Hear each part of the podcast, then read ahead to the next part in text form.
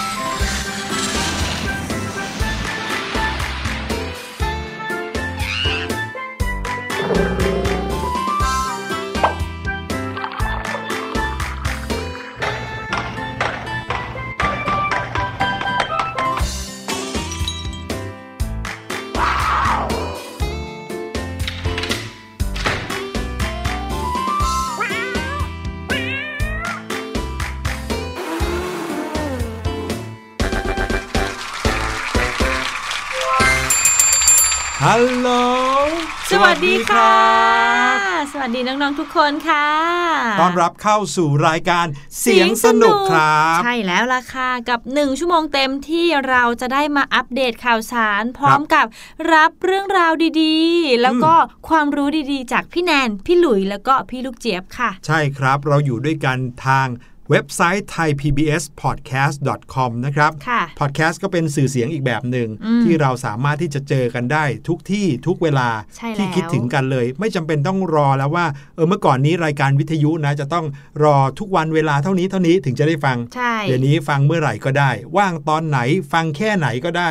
ฟังเฉพาะช่วงแรกก่อน แล้วเดี๋ยวช่วงรู้หรือไม่ช่วงห้องเรียนสายชิวเอาไว้ฟังอีกทีหนึ่งหลังอาบน้ำโอ้ก็ได้อีก ดีมากเลย เราเจอกันแบบนี้ได้ทุกๆวันทุก ๆ เวลาที่คิดถึงกันอย่างที่บอกนะครับ และข่าวคราวที่เราจะเอามาฝากกันในแต่ละวันเนี่ยค่ะก็มาจากทั่วโลกเลยจริงใช่ๆจะได้รู้กันว่าในแถบทวีปที่เขาหนาวมากอืมๆร้อนมากๆ ทันสมัยมากๆ ล้าหลังมากค่ะๆเออเขาเป็นยังไงมีข่าวอะไรที่เคลื่อนไหวกันบ้างในอืมแต่ละสัปดาห์นะครับ ใช่แล้วค่ะ และวันนี้นะครับข่าวที่จะนำมาเล่ากันเนี่ยเป็นค่ะความภาคภูมิใจของคนไทยด้วย โอ้โห ถ้าพูดถึงเรื่องราวเกี่ยวกับความภาคภูมิใจของประเทศไทยครับของเด็กไทยเนี่ยอืมเยอะแยะมากมายเลยนะพี่หลุย ใช่ เวลาที่เราพูดถึงการประกวด หรือว่าการแข่งขันในระดับโลกเนี่ยเด็กไทยหรือว่าประเทศไทยของเราก็มีผลงานที่ไม่เคยแพ้ใครเหมือนกันนะ จริงค่ะไม่ไม่ได้ที่หนึ่งก็ต้องได้ที่สองก็ต้องได้ที่สามต้องมีรางวัลติดมือกลับมา ใช่พี่หลุยเห็นนะครับไม่ได้เป็นแค่เรื่องของกีฬาเท่านั้นนะค่ะกีฬาเยาวชนนี่เรายิ่งเห็นผลงานชัดเจนเลยใช่นะครับ ยังมีเรื่องของวิทยาศาสตร์อืมเรื่องของวิชาการ เรื่องของศิลปะค่ะเรื่องของดนตรีโอ้โหมีผลงานตลอดเลย ขอให้เราได้ตั้งใจจริงเนี่ยไม่เคยแพ้ใคร แล้วข่าวในวันนี้เหมือนกันเป็นเรื่องราวเกี่ยวกับการคิดค้นโครงงานทางวิทยาศาสตร์อืมพี่แนนเคยทำพวกโครงงานโครงการอะไรแบบนี้บ้างไหมฮะโอ้โหต้องย้อนกลับไปเมื่อแบมับธยมอะต้นเออประถมมัธยมอะไรเงี้ยนานมากแล้วค่ะพี่หลุยแต่ตอนนั้นพี่แนนไม่ได้ทำเรื่องราวเกี่ยวกับวิทยาศาสตร์ แบบ มากๆอะพี่หลุยครับจะเป็นแบบเหมือนการประดิษฐ์ เพื่อไปประโยชน์ใช้สอยครับในชีวิตประจำวันมากกว่าอืมเดี๋ยวนี้ในหลาย ๆ โรงเรียนพี่หลุยส์ก็เห็นนะค่ะให้น้องๆได้ใช้อ่าสมุนไพรเอามาทำเป็นสเปรย์ไล่ยุงอะไรแบบเนี้ยอืมทำกันหลายโรงเรียนเลย ใช่ค่ะ ตอนที่พี่หลุยส์เรียนอยู่ชั้นประถมนะครับ ตอนนั้นค่ะก็เคยทำโครงงานวิทยาศาสตร์ เรื่องเกี่ยวกับการกำจัดไขมันในบ่อปลา ค่ะ อืมก็คุณครูเขายกตัวอย่างให้เราเห็นว่ามีอะไรที่สามารถดักไขมันได้บ้าง ตอนนั้นนะครับเป็นช่วงที่พี่หลุยได้รู้เลยว่า เวลาที่เราเนี่ยใช้น้ำไปกับกิจกรรมอะไรของเราแล้วเนี่ยค่ะเราสามารถทำให้น้ำนั้นสะอาดได้ก่อนที่จะ ลงสู่แหล่งน้ำอืมสมมติว่าน้ำเราใช้ล้างจานอย่างเงี้ย มันก็ต้องมีคราบน้ำมันคราบไขมันใช่ไหมครับค่ะติดมา ก่อนที่น้ำจะไหลไปสู่แหล่งน้ำตามท่อระบายน้ำเนี่ยเราสามารถจะดักเขาด้วยบ่อสักบ่อดึงก่อน แล้วในบ่อนั้นเนี่ยเราก็อาจจะเอาสกอตไบรท์หรือว่าวัสดุบางอย่างที่จะสามารถดักไขมันได้ค่ะเอามากรองเอาไว้ทำให้น้ำที่ผ่านวัสดุเนี้ยก็จะกลายเป็นน้ำที่ไม่มีไขมันโอ้โหเนี่ยอันเนี้ยเป็นสิ่งที่ติดตัวมาตั้งแต่ประถมเลยนะ ที่คุณครูเขาทำโครงงานให้เราได้ศึกษา และพี่หลุยส์ก็เลยชอบเรื่องราวของโครงงานด้วยอือืมม เพราะว่าเราต้องทำร่วมกับเพื่อนๆด้วยหรือเปล่าคะ อันนี้ก็จริงครับอืมทำให้เราได้เรียนรู้วิธีการทำงานร่วมกันกับคนอื่น ใช่เลยอืมวันนี้นะครับข่าวที่จะเอามาเล่าให้น้องๆฟังเป็นเรื่องราวของเด็กไทยนี่เองค่ะ แต่ว่ามีผลงานคว้ารางวัลออกแบบนวัตกรรมการกำจัด หรือว่าการจัดการขยะพลาสติกชายฝั่งทะเลว้าวแล้วก็ประกวดกันในระดับโลกเลยด้วย สุดยอดมากๆเก่งมากๆเลยเดี๋ยวเราติดตามกันในช่วงหน้ากับ What's Going On นะครับแต่ว่าตอนนี้ไปฟังเพลงกันก่อนดีกว่าค่ะเดี๋ยวช่วงหน้ามาอธิบายกันละเอียดละเอียดเลย อื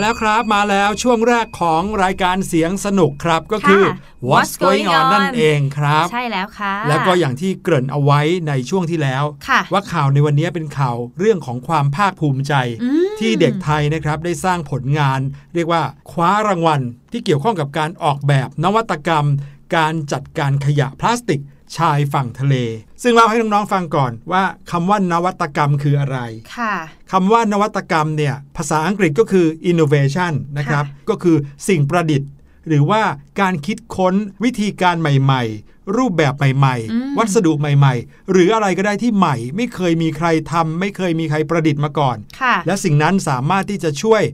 ทำให้เกิดประโยชน์ขึ้นด้านใดด้านหนึ่งอืม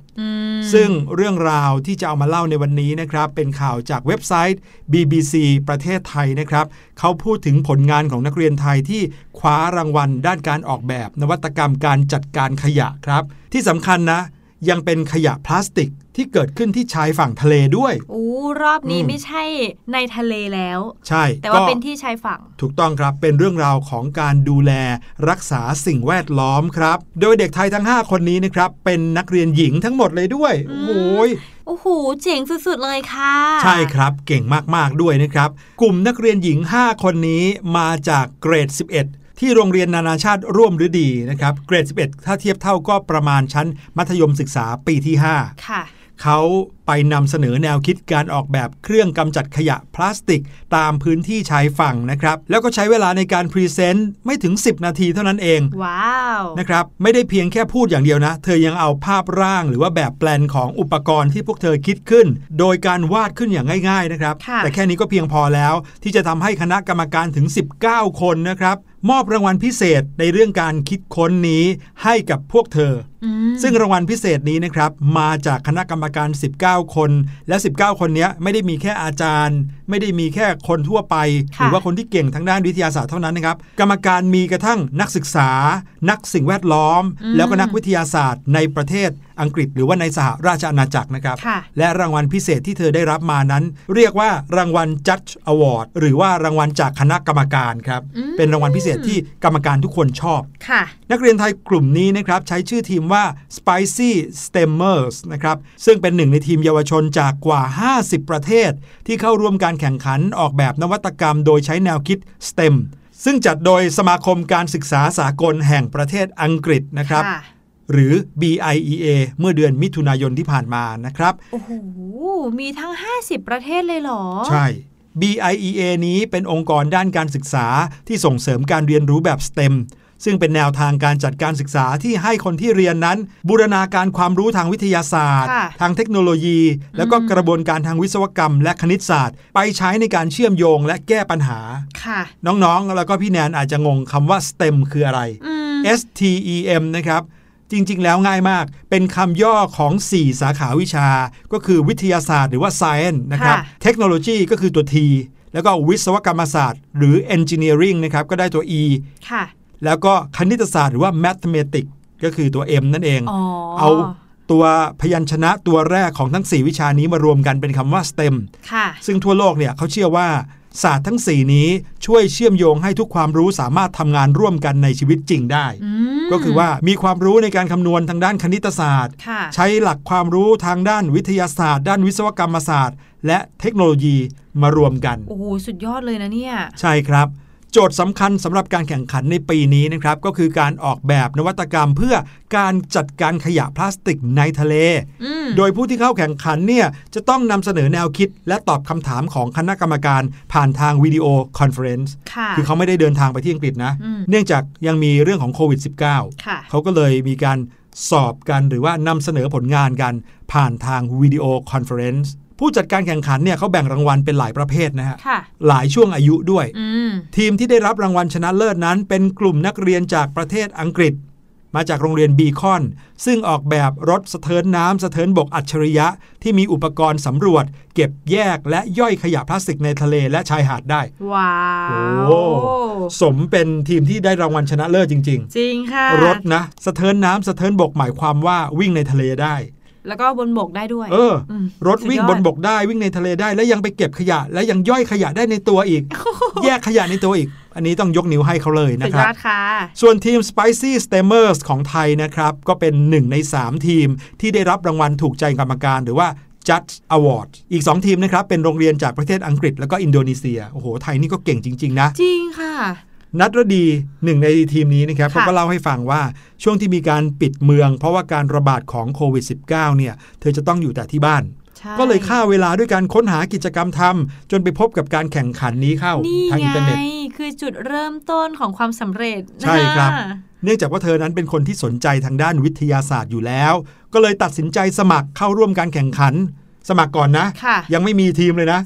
แล้วค่อยไปชวนเพื่อนๆอีก 4 คนมาร่วมทีม ถือว่าใจกล้ามากๆใช่คือยังไม่ได้ฟอร์มทีมขึ้นมาเลยเออสมัครก่อน รู้สึกว่าฉันอยากทำถูกต้องฉันขอสมัครก่อนครับผมในช่วงโควิดที่ผ่านมาน้องๆทำกิจกรรมกันหลากหลายอยู่ที่บ้านอืมมีอะไรที่น่าสนใจกันบ้างค่ะแต่พี่ๆกลุ่มนี้ใช้วิธีการ search ไปเรื่อยๆ ในอินเทอร์เน็ต ไปเจอการประกวดการแข่งขันนี้เขาก็เลยสมัครเลยดีนะครับมากค่ะ ซึ่งเพื่อนๆอีก 4 คนที่ชวนมาเนี่ยแต่ละคนก็มีความถนัดในด้านต่างๆ กันครับค่ะมีทั้งชีววิทยาฟิสิกส์การออกแบบแล้วก็การ presentation หรือว่าการนำเสนอ โอ้โห นี่จะพูดว่าเป็นแบบเหมือนทีมซูเปอร์ฮีโร่อ่าที่เป็นแต่ละคน Dream มี Team เออมีความสามารถแต่ละอย่างที่ไม่เหมือนกันคนละด้านแล้วก็นะครับเอามารวมกันโอ้โหอ่าหนึ่งในนั้นนะครับก็คือน้องนัชชาเขาเล่าถึงกระบวนการคิดของสมาชิกในทีม ก่อนจะได้ข้อสรุปว่านวัตกรรมเนี้ยจะต้องแตกต่างจากที่เคยมีคนทำมาแล้ว แล้วก็แก้ปัญหาในจุดที่คนยังหลงลืมกันอยู่ นั่นก็คือขยะที่อยู่ในโคลนเลนตามชายฝั่งทะเล หรือปะปนกับทรายบริเวณชายหาดอืมซึ่งตรงเนี้ยเป็นขยะที่ยากต่อการคัดแยกและการกำจัดครับเอาเพราะว่าจริงๆมันไม่ได้มีแต่ขยะไงใช่มันไปผสมกับทรายผสมกับโคลนหมดแล้ว พี่แนนก็เคยไปที่ทะเล แล้วก็อืมไปเดินเล่นริมทะเลใช่ไหมคะ บนชายหาดครับเห็นขยะเยอะมาก แต่บางทีอะเรารู้สึกว่ามันเก็บยาก บางทีแบบ ขยะมันฝังอยู่ข้างใต้อะครับแต่ว่ามันโผล่ขึ้นมาแค่นิดเดียว เราเห็นขึ้นมาก็นะยากด้วยนะแต่ว่าต้องดึงขึ้นมา คือใช้เวลายากหรือการเก็บยากกว่าครับในทะเล แถมเก็บมาแล้วเนี่ยยังจะต้องเอาไปแยกทรายแยกโคลนออกก่อนด้วยใช่ค่ะขยะนั้นถึงจะเอาไปรีไซเคิลได้จริงนะครับค่ะเขาบอกว่าการเก็บขยะหรือการแยกขยะกำจัดขยะที่อยู่ในโคลนเลนหรือในทรายเนี่ยอาจจะยากกว่าการเก็บขยะในน้ำด้วยซ้ำไปโอ้จริงนะครับเห็นด้วยเลยค่ะพ วกเธอก็เลยเริ่มออกแบบอุปกรณ์ที่จะแก้ปัญหานี้ได้ ซึ่งหลังจากมีการหาข้อมูลเกี่ยวกับขยะพลาสติก และสภาพพื้นที่อยู่ไม่นานนะครับ พวกเธอก็ได้ภาพร่างของเครื่องกำจัดขยะพลาสติกในพื้นที่ชายฝั่งที่เธอต้องการออกมา เขาก็เล่าว่าอุปกรณ์ชนิดนี้นะครับแยกออกมาเป็น 2ส่วน ส่วนแรกก็คือตัวเครื่องที่ใช้ลงไปเก็บขยะบริเวณชายฝั่ง ส่วนที่ 2 ก็คือกล่องกำจัดขยะ ซึ่งภายในนั้นจะบรรจุแบคทีเรียเอาไว้ทำหน้าที่ย่อยสลายขยะที่แยกออกมาจากดินและทรายแล้วอ๋อนอกจากนี้ก็ยังมีแผงโซลาร์เซลล์ติดกับตัวเครื่องเอาไว้คอยบรรจุพลังงานอีกด้วยอืมจะได้ไม่ต้องชาร์จไฟกันบ่อยๆ นี่ดีเธอก็อธิบายต่อนะครับว่า ส่วนที่ใช้เก็บขยะเนี่ยเป็นแท่งกลมที่หมุนเคลื่อนที่ไปได้เรื่อยๆ โดยมีจานตักดินทรายที่มีขยะปนอยู่ ส่งเข้าไปในตะแกรงร่อน ที่จะร่อนดินทรายออกไปให้เหลือแต่ตัวขยะ เมื่อขยะเข้ามาอยู่ในตะแกรงของเครื่องแล้วเนี่ยก็จะเข้าสู่ขั้นตอนการย่อยสลายขยะด้วยแบคทีเรียอืมแล้วพวกเธอก็ไปทำกันบ้านเรื่องแบคทีเรียกันนะครับว่าแบคทีเรียชนิดไหนที่มันจะสามารถย่อยสลายพลาสติกได้โอ้โหคือไม่ได้คุยแต่เรื่องขยะอย่างเดียวนะ เอาเรื่องของแบคทีเรียที่ย่อยขยะได้อีก ใช่ค่ะ แล้วก็ลงไปศึกษาลึกซึ้งอีกนะครับ แล้วเธอก็บอกด้วยว่าเครื่องเนี้ยไม่จำเป็นต้องใหญ่หรอก สิ่งสำคัญก็คือจำนวนแบคทีเรียกับพลาสติกที่เก็บได้อืมมันควรจะเหมาะสมกันค่ะแต่ว่าพวกเธอก็ยอมรับนะครับว่าอุปกรณ์ของเธอนั้นยังมีจุดอ่อนอยู่ที่จะต้องปรับก็คือไมโครพลาสติกครับ โอ้โหอืมนี่พวกเราคุยกันบ่อยเลยเนาะใช่ไมโครพลาสติกก็คือขยะพลาสติกที่มีขนาดเล็กมากเล็กมากนะครับ จนทำให้เครื่อง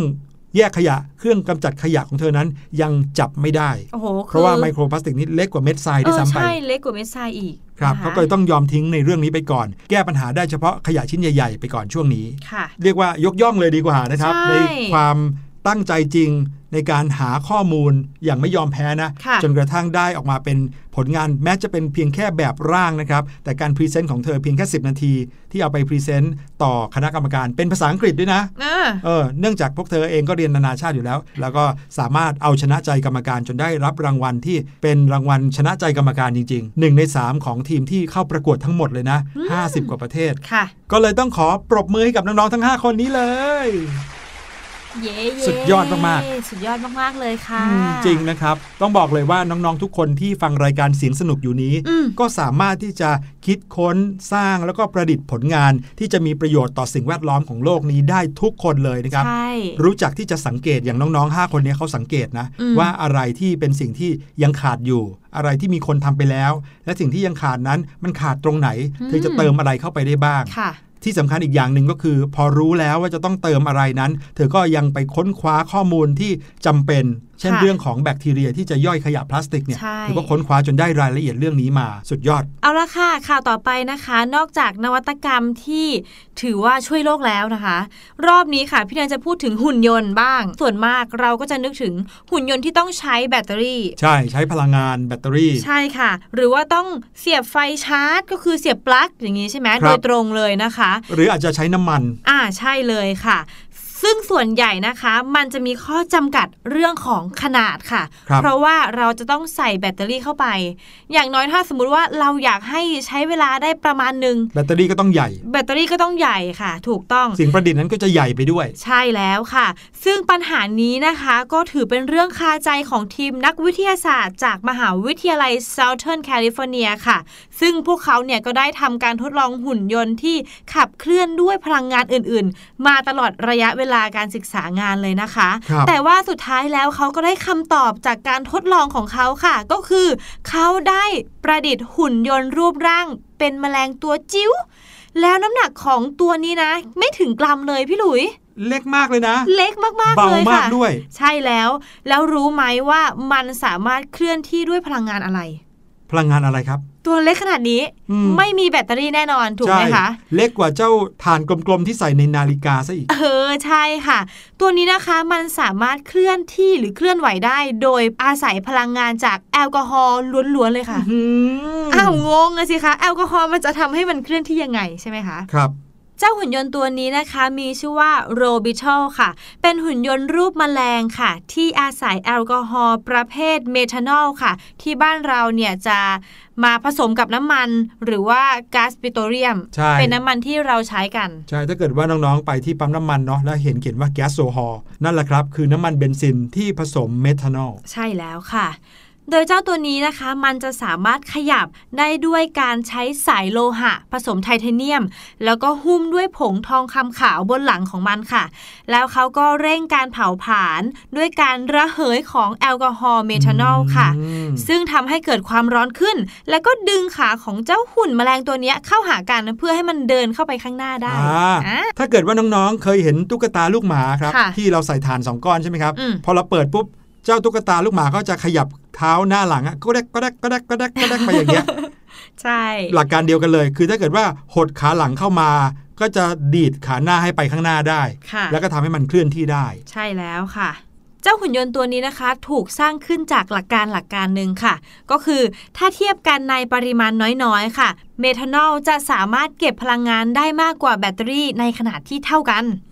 นั่นก็เลยเป็นประโยชน์ค่ะ แล้วก็สามารถทำให้เจ้าหุ่นยนต์แมลงตัวเนี้ยรับเมทานอลไปจิตเดียว แล้วก็สามารถเดินเคลื่อนที่ไปข้างหน้าได้อืมซึ่งเจ้าหุ่นยนต์แมลงตัวนี้นะคะ มีน้ำหนักแค่ 88 มิลลิกรัมเท่านั้นเองอุ้ยเบามาก แต่ถึงแม้ว่ามันจะเบาขนาดนี้นะคะ มันสามารถเคลื่อนที่ขึ้นลงเนินชันได้ อืมแล้วก็สาามารถเดินบนพื้นผิวอย่างกระจกได้อีกด้วยค่ะใช้แรงเยอะนะ ใช่แล้วเพราะกระจกลื่นไงเออใช่ แถมยังสามารถแบกน้ำหนักได้ถึง 2.6 เท่าของน้ำหนักตัวมันเองด้วย โถ 2.6 เท่าของ 88 มิลลิกรัมแค่ร้อยกว่ามิลลิกรัมเท่านั้นเองใช่แต่ก็ถือว่าหนักกว่าตัวมันนะนะอืมใช่เลย โอ้โห บอกเลยนะว่าการประดิษฐ์แล้วก็การคิดค้นครั้งนี้เนี่ย ถือเป็นจุดเริ่มต้นที่ดีมากเลยนะถูกต้องค่ะถ้าในวันนี้สามารถที่จะทำให้หุ่นตัวแค่นี้นี้เดินได้ด้วยพลังงานแอลกอฮอล์ในอนาคตอีกไม่กี่ปี พี่หลุยเชื่อว่ามันต้องพัฒนาขึ้นไปอีก จนกระทั่งสามารถสร้างหุ่นยนต์ขนาดใหญ่ให้ขับเคลื่อนด้วยพลังแอลกอฮอล์เมทานอลได้จริง ๆ นะค่ะโอ้โห สุดยอดครับ ถือว่าวันนี้เป็นข่าวเทคโนโลยีทำให้พี่หลุยพี่แนนเนี่ยดูแล้วเหมือนเป็นคนที่มีเทคโนโลยีสูงไปกับเขาด้วยเลยเออไม่แน่นะคะว่าน้องๆที่ฟังอยู่ในวันนี้พอฟังวันนี้จบปุ๊บอยากจะเป็นนักวิทยาศาสตร์เลย ก็เป็นได้นะพี่หลุย ดีครับก็ขอให้เป็นแรงบันดาลใจที่ดีให้กันก็แล้วกันนะครับ ค่ะ เอาล่ะเดี๋ยวเราไปฟังเพลงกันดีกว่าช่วงหน้ารู้หรือไม่ พี่ลูกเจี๊ยบรออยู่ครับ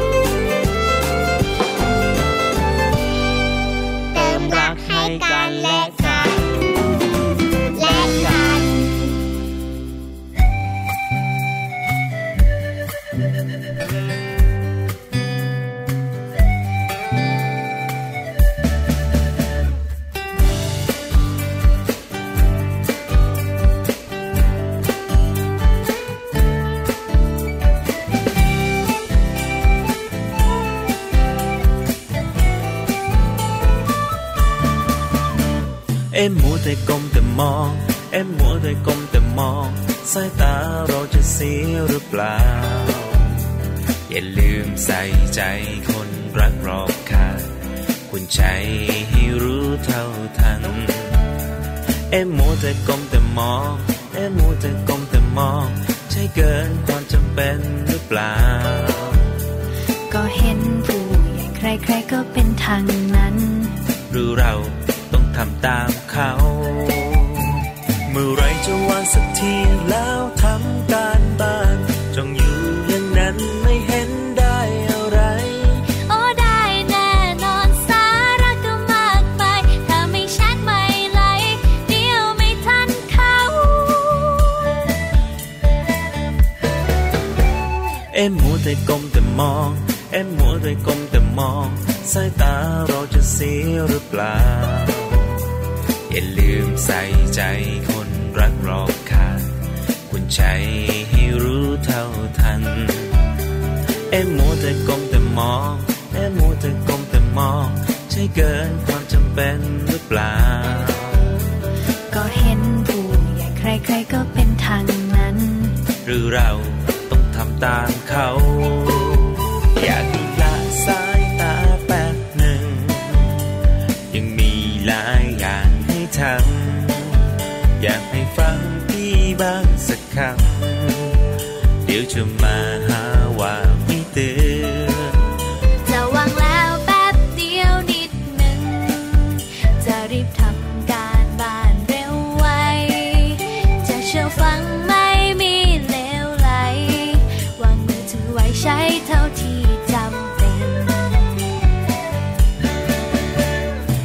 แต่ก้มแต่มอง เอ็มมัวแต่ก้มแต่มอง สายตาเราจะเสียหรือเปล่า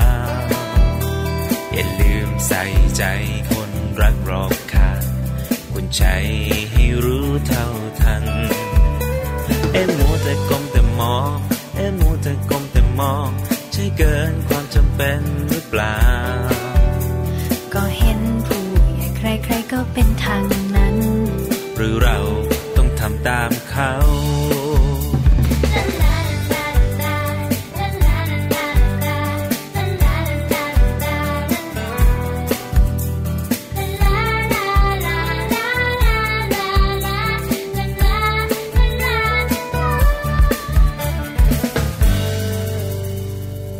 เข้าสู่ช่วงที่ 2 ของรายการเสียงสนุกครับ ช่วงนี้เป็นช่วงที่พี่หลุยแล้วก็พี่แนนก็จะได้รับความรู้ไปพร้อม ๆ กับน้องๆด้วย ใช่แล้ว เพราะว่าพี่ลูกเจี๊ยบเนี่ยมาพร้อมกับเรื่องราวว้าวว้าวๆๆที่จะทำให้เราเนี่ยต้องทึ่งอึ้งแน่แต่ละเรื่องบางทีนะพี่หลุยก็เพิ่งรู้เหมือนกัน จริง อย่างเรื่องราวในวันนี้แอบรู้มาแล้วค่ะนะครับแอบรู้จากพี่ลูกเจี๊ยบเมื่อกี้นี่เองนะครับเออแต่ว่าบอกเลยว่าเป็นคำที่เราอาจจะไม่เคยเจอมาก่อนอืม ทั้งๆที่เป็นสิ่งที่เราเห็นอยู่ทุกวัน เห็นทุกวันด้วย เออ คืออะไร เดี๋ยวเราไปฟังกันเลยกับช่วง รู้หรือไม่ครับ รู้หรือไม่ กับพี่ลูกเจี๊ยบ สวัสดีค่ะน้องๆ สวัสดีน้องๆ ชาวเสียงสนุกทุกคนนะคะ ขอต้อนรับทุกคนเข้าสู่ช่วง รู้หรือไม่กับพี่ลูกเจี๊ยบค่ะ ที่พี่ลูกเจี๊ยบต้องทำเสียงหลบๆซ่อนๆเนี่ย ก็เพราะว่าพี่ลูกเจี๊ยบไม่อยากไปหาหมอฟันเลยค่ะ พี่ลูกเจี๊ยบกับหมอฟันเนี่ยบอกเลยนะคะว่าไม่ค่อยจะถูกกันสักเท่าไหร่ค่ะ โดยเฉพาะเวลาที่ต้องไปเอาหินน้ำลายออกค่ะ เอาทำทำไมทำหน้างงกันอย่างนั้นล่ะคะน้องๆ น้องๆรู้หรือไม่คะว่า หินน้ำลายคืออะไร หินน้ำลายนะคะ หรือที่เรารู้จักกันดีว่า หินปูน หรือไม่แน่นะคะ บางคนอาจจะรู้จักอีกชื่อหนึ่งค่ะ เป็นภาษาชาวบ้านแบบที่บ้านพี่ลูกเจี๊ยบเรียกกันก็คือ ขี้ฟันนั่นแหละค่ะ หินปูน หินน้ำลายหรือว่าขี้ฟันเนี่ยนะคะ คือสิ่งเดียวกันหมดค่ะ เป็นการพัฒนามาจากคราบแบคทีเรียที่เราเรียกว่าพลักนั่นเองค่ะ เจ้าแบคทีเรียอันนี้เนี่ยนะคะ จะมีลักษณะคล้ายฟิล์มใส ๆ บาง ๆ ค่ะ เกาะตัวอยู่บริเวณโคนฟันใกล้กับขอบเหงือกของเราค่ะ บางครั้งเนี่ยนะคะอาจจะมีสีออกเหลือง ๆ หรือบางทีสีออกเทาจางๆ ได้ค่ะ คราบเหล่านี้นะคะเกิดขึ้นได้ตลอดเวลาค่ะ แม้กระทั่งค่ะ หลังแปรงฟันเพียงแค่ 2-3 นาทีก็มาแล้วจ้า งงใช่ไหมคะว่าอะไรมันจะเกิดขึ้นเร็วขนาดนั้นมันเกิดขึ้นได้อย่างไรกันเนี่ย หินปูนนะคะเกิดจากการตกตะกอนของแคลเซียม และฟอสเฟตค่ะ ซึ่งเป็นแร่ธาตุที่มีอยู่ในน้ำลายของเรานั่นเองค่ะ เวลาที่เราเนี่ยนะคะกินอาหารค่ะ โดยเฉพาะอาหารประเภทที่เป็นคาร์โบไฮเดรตนะคะที่มีแป้งแล้วก็น้ำตาลเนี่ยเสร็จแล้วพอตอนเย็นก่อนนอนใช่ไหมคะ เราก็จะแปรงฟันใช่ไหม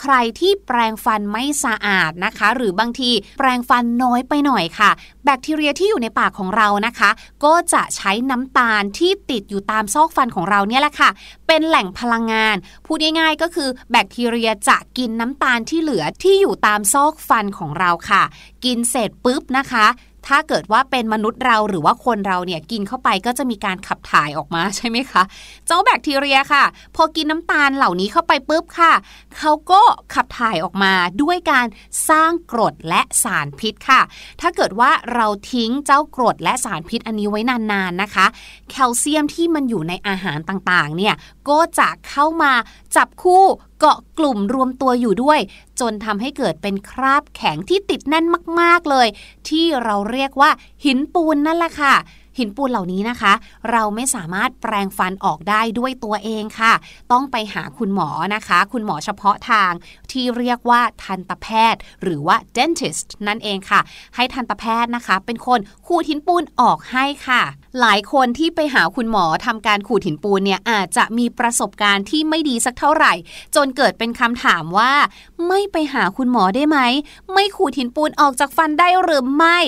บอกเลยนะคะว่า ไม่ได้ค่ะ เพราะถ้าทิ้งเอาไว้เนี่ยนะคะ นอกจากที่จะเป็นสาเหตุทำให้เกิดฟันผุแล้วเนี่ยจำได้ไหมพี่ลูกเจี๊ยบบอกว่าเจ้าหินปูนเหล่านี้นะคะ จะชอบเกิดขึ้นตรงขอบ ฟันที่มันติดกับเหงือก มันก็เลยอาจจะมันก็อาจจะทำให้เหงือกของเราเนี่ยอักเสบค่ะ แล้วอาจจะลามไปถึงขั้นทำลายรากฟันนะคะทำให้เราอาจจะต้องถอนฟันทำรากฟันเทียม ซึ่งเป็นเรื่องใหญ่เรื่องโตกว่าการไปขูดหินปูนหลายสิบล้านเท่าเลยแหละค่ะ ดังนั้นนะคะอยากจะให้ทุกคนค่ะ แปรงฟันให้ถูกวิธี แล้วก็อย่าลืมใช้ไหมขัดฟันด้วยนะคะ จริงอยู่นะคะว่าเราควรจะแปรงฟันอย่างน้อยวันละสองครั้งใช่ไหมคะ แต่ถ้าเป็นไปได้นะคะ ก็แปรงฟันทุกครั้งหลังอาหารก็จะดีค่ะ และที่สำคัญนะคะเพื่อป้องกันการสะสมของหินปูนที่มากเกินไป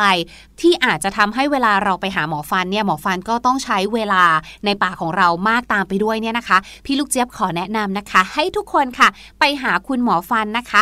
ทุกๆ 6 เดือนนั่นเท่ากับว่า 1 ปีเราจะไปหาคุณหมอฟัน 2 ครั้งนั่นเอง เพื่อขูดเอาหินปูนออกนั่นเองค่ะพี่ลูกเจี๊ยบเองแม้ว่าจะไม่ค่อยถูกกับหมอฟันหรือไม่ค่อยชอบหมอฟันเท่าไหร่นะคะ แต่ก็ต้องไปเหมือนกันค่ะ เพราะว่าเคยปล่อยทิ้งไว้นานแล้วนะคะทำให้การไปหาหมอฟันเนี่ยเจ็บตัวยิ่งกว่าเดิมอีกค่ะ แล้วก็เจ็บซับเจ็บกระเป๋าสตางค์อีกด้วยค่ะ เอาละค่ะ ได้เวลาที่พี่ลูกเจี๊ยบ จะไปเจอคุณหมอฟันแล้วล่ะค่ะ ขอขอบคุณข้อมูลความรู้ดีๆ แบบนี้นะคะ จากเว็บไซต์สนุกด้วยค่ะ วันนี้พี่ลูกเจี๊ยบขอตัวลาไปก่อนบายบายสวัสดีค่ะ รู้หรือไม่กับพี่ลูกเจี๊ยบไหนพี่แนนลองยิงฟันสิ โอ้โห เห็นอะไรนะ หินน้ำลายด้วย หินปูนนั่นแหละค่ะพี่หลุย หินปูนเนี่ยเกิดขึ้นได้ง่ายมากเลยนะ โดยเฉพาะอย่างยิ่งถ้าเกิดว่าเราดูแลรักษาฟันเราได้ไม่ดีเท่าที่ควร การแปรงฟันต้องแปรงให้ถูกวิธีด้วยนะครับ ถึงแม้ว่าแปรงฟันถูกวิธีแล้วนะ การกินอะไรเข้าไปในแต่ละมื้อเนี่ย ก็อาจจะทำให้เกิดหินปูนได้ด้วยเหมือนกัน เพราะว่าบางทีเราก็แปลงได้ไม่ลึกเท่าที่ควรจะต้องเป็นสะสมไปนานเข้านานเข้า หินปูนก็เกิดขึ้น เมื่อไหร่ก็ตามไปขูดหินปูนออกนะครับ อยู่ไปสักพักหนึ่งเดี๋ยวก็กลับมาอีกได้ด้วย ใช่เลย ยังไงก็น้องๆนะคะ ควรจะแปรงฟันให้สะอาด แล้วก็รักษาฟันของเราดีๆ เลยค่ะ ครับผมเดี๋ยวเราไปฟังเพลงกันต่อดีกว่านะครับ ช่วงหน้าพี่หลุยจะชวนน้องๆ เข้าห้องเรียนสายชิว วันนี้จะเป็นวิชาอะไรติดตามครับ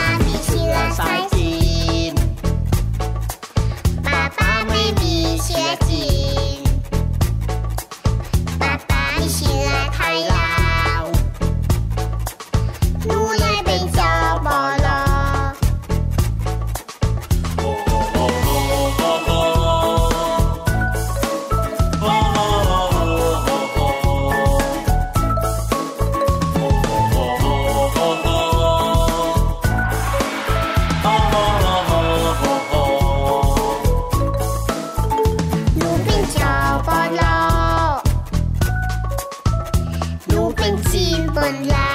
วหนูชอบขนมจีบซาลาเปาหนูชอบขนมจีบ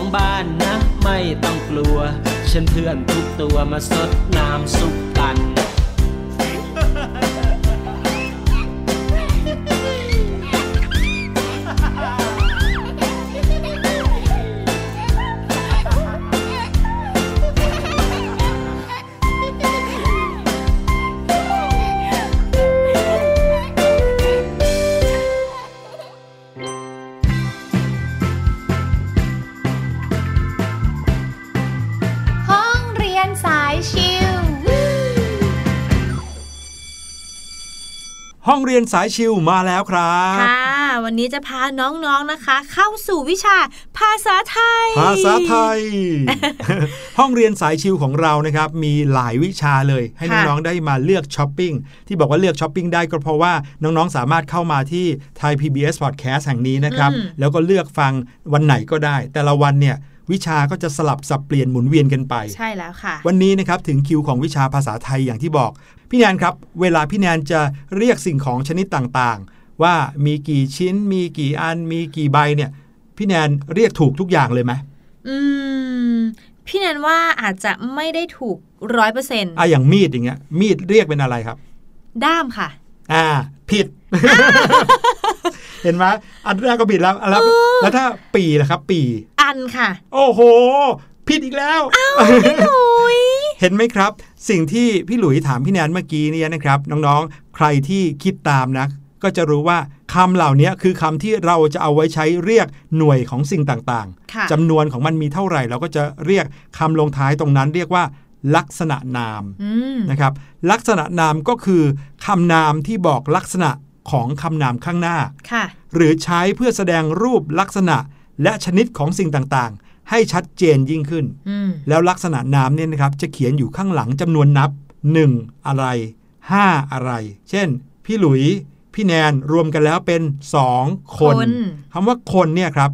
คือลักษณะนามของค่ะของคนใช่ใช่ไหมแล้ว แล้วก็เขียนเอาไว้หลังตัวเลขด้วย หรือว่าช้อนอย่างเงี้ยช้อนเราเรียกเป็นคันใช่ไหมครับ ค่ะคำว่าคันเนี่ยไม่ใช่เอามือไปเกาอะไรนะคันแต่คันในที่นี้ก็คือลักษณะนามของช้อนค่ะหรือว่ารถยนต์ก็เรียกเป็นคันคันเหมือนกัน เห็นไหมมีความบางอย่างที่เราต้องจำเหมือนกันนะ ใช่ค่ะ หรือบางครั้งเราไม่ได้ใช้ลักษณะนาม เอาไว้ข้างหลังจำนวน แต่เอาไว้เรียกในอีกรูปแบบหนึ่ง เช่น พี่หลุยพูดว่า พี่แนนครับ จดหมายฉบับนี้เป็นของใครอืม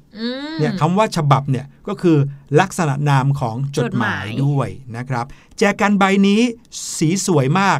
ลักษณะนามในประโยคเมื่อกี้นี้ คือคำว่าอะไรครับ ใบค่ะ ถูกต้องครับเพราะว่าใบเนี่ยเรียกถึงแจกันใช่ไหมครับใช่ค่ะ วันนี้จะมาชำแหละออกสักนิดหนึ่งว่าอืมลักษณะนามเนี่ยมันแบ่งได้กี่ประเภทนะครับค่ะอย่างแรกสุดเลยก็คือ ลักษณะนามที่บอกชนิดครับ การบอกชนิดก็หมายความว่าสิ่งที่เราเรียกนั้นเนี่ย มีชนิดเป็นอะไร เช่น พระภิกษุ สามเณร เราจะใช้ลักษณะนามว่า รูป แต่ถ้าเกิดว่าเป็นพระพุทธรูปที่อยู่ในห้องพระเนี่ย เราจะใช้ลักษณะนามว่าองค์ ถ้าน้องๆเห็นพระเดินมาเนี่ยนะครับ พระสงฆ์เดินมาบิณฑบาตตอนเช้าๆเนี่ยค่ะน้องๆจะบอกว่าพระองค์นี้ดูสง่าจังเลยไม่ได้อือหือต้องบอกว่า พระรูปนี้รูปนี้นะครับแต่ถ้าเกิดว่าองค์เนี่ยเราจะใช้กับพระพุทธรูปที่เป็นอยู่บนหิ้งพระบ้านเราค่ะหรือถ้าคนเนี่ยพี่หลุยพี่แนนน้องๆ เราก็เรียกลักษณะนามว่า คนคน แต่ถ้าเป็นยักษ์พูดผีปีศาจเราจะใช้ลักษณะนามว่าต้นตน อันนี้เรามักจะเห็นในวรรณกรรมนะครับค่ะหรือภาชนะส่วนใหญ่ ภาชนะที่เป็นลักษณะเหมือนเอาไว้ใส่อาหาร ถ้วยจาน เราก็จะเรียกเป็น ใบค่ะ ถูกต้องเหมือนกับใบไม้เลยเนาะใบไม้ก็เรียกเป็นใบเหมือนกันใช่ผลไม้บางชนิดก็เรียกเป็นใบเหมือนกันนะค่ะครับเมื่อกี้นี้เราถามว่าคลุยหรือปี ใช้ลักษณะนามว่าอะไร พี่แนนนึกออกแล้ว ใช้คำว่าเราค่ะ เราไม่ใช่เราแบบไม่นี้ใช่นะเราเราไม่ใช่รอเรือรอลิงนะครับรอลิงค่ะ ปีหนึ่งเราสองเราแบบนี้นะครับ นี่คือการพูดถึงลักษณะนามที่บอกชนิด แล้วก็ลักษณะนามอีกแบบหนึ่งนะคะ ก็คือลักษณะนามบอกหมวดหมู่ค่ะ บอกหมวดหมู่อย่างเช่นนะคะ ทหารหรือว่าคนทำงานร่วมกันนะคะ แล้วก็ทรายด้วย หรือว่าของที่รวมกันไว้ค่ะ เราจะใช้ลักษณะนามว่ากองอืมอืมทหารกองนี้ทรายกองนี้ค่ะอิฐกองนี้ ใช่แล้วค่ะหรือว่าสัตว์ชนิดเดียวกันค่ะ ที่อยู่ด้วยกันเป็นจำนวนมากเลย เราจะเรียกว่าฝูง ต่อไปนะครับคือลักษณะนามที่บอกรูปร่างครับค่ะสิ่งของที่มีลักษณะเป็นทรงกลม เช่นแหวนกำไล อันเนี้ยเราจะใช้ลักษณะนามว่าววงงเพราะว่ามีลักษณะเป็นวงวงๆสิ่งของลักษณะที่แบนๆเช่นกระดาษค่ะกระดาน กระเบื้อง ถ้าเป็นแบนๆนะ เราจะใช้ลักษณะนามว่าแผ่นอืมเพราะว่าเป็นลักษณะแบนแล้วถ้าแบนแต่ว่ามีขนาดกว้างใหญ่นะคะ เราจะใช้ลักษณะนามว่าผืนค่ะๆครับอย่างเช่นผ้า เสื่อหรือว่าพรม ถูกต้องครับ อันนี้คือ การใช้ลักษณะนามที่บอกรูปร่างเนาะบางทีก็มีเป็นแท่งด้วยอ่าเช่นดินใช่สอค่ะปากกาอย่างเงี้ย อีกอันหนึงคือลักษณะนามที่บอกจำนวนและมาตรานะครับ เช่นจำนวนนับสิ่งของที่เท่ากับ 12 อันนี้ใช้ลักษณะนามว่าโหลค่ะ แล้วก็สิ่งของที่มีชุดละ 2 เช่น รองเท้า ถุงเท้า ช้อนซ่อมเนี่ย เราจะเรียกเป็น คู่ ต่อมานะคะลักษณะนามบอกอาการค่ะ หรือว่าเป็นคำกริยานั่นเองค่ะ อย่างเช่นนะคะ การถูกรัดรวมกันเป็นกลุ่มค่ะ อย่างเช่นฟืนนะ เราจะใช้ลักษณะนามว่ามัด ฟืนมัดหนึ่งค่ะแม้แต่ดินสอนะครับ ถ้าเกิดว่ามีเป็น 10บสแท่งแล้วก็เอามามัดรวมกันไว้เนี่ยอืมเราก็เรียกว่าดินสอหนึ่งมัดนะ หรือบุหรี่อืมบุหรี่เนี่ยการที่เขาจะทำให้มันเป็นแท่งกลมๆได้ ถึงแม้ว่ามันจะมีลักษณะเป็นแท่งเหมือนปากกานะครับค่ะแต่ลักษณะของเขากว่าจะทำให้เป็นแท่งโดยมีไส้บุหรี่อยู่ข้างในได้ อาการนั้นเรียกว่าการมวนมวน ดังนั้นเขาก็เลยเรียกบุหรี่ว่าบุหรี่หนึ่งมวนสองมวน นั่นก็คือลักษณะนามของบุหรี่ อันนี้เฉพาะเจาะจงเลยนะครับใช่ค่ะอันนี้คือลักษณะนามที่เกิดจากการบอกอาการ รวมแล้วนะครับมีใครจำได้บ้าง การแบ่งแยกลักษณะนามมี 5 แบบนะครับ ก็คือ บอกหมวดหมู่ บอกรูปร่าง บอกชนิด บอกจำนวนแล้วก็สุดท้ายบอกอาการนะครับใช่ค่ะนี่ก็จะเป็นคำลักษณะนามน้องๆลองหันไปเห็นอะไรรอบๆ ตัวตอนนี้ลองชี้ดูซิว่า สิ่งนั้นมีลักษณะนามว่าอะไรค่ะสนุกดีนะครับสำหรับวันนี้รายการเสียงสนุกหมดเวลาลงเรียบร้อยแล้ว ใช่แล้วล่ะค่ะ พี่แนนพี่หลุยแล้วก็พี่ลูกเจี๊ยบต้องขอตัวลาน้องๆไปก่อนแล้วค่ะ พบกันใหม่ครั้งหน้าวันนี้ สวัสดีค่ะ สวัสดีครับ สบัดจินตนาการสนุกกับเสียงเสริมสร้างความรู้ในรายการ เสียงสนุก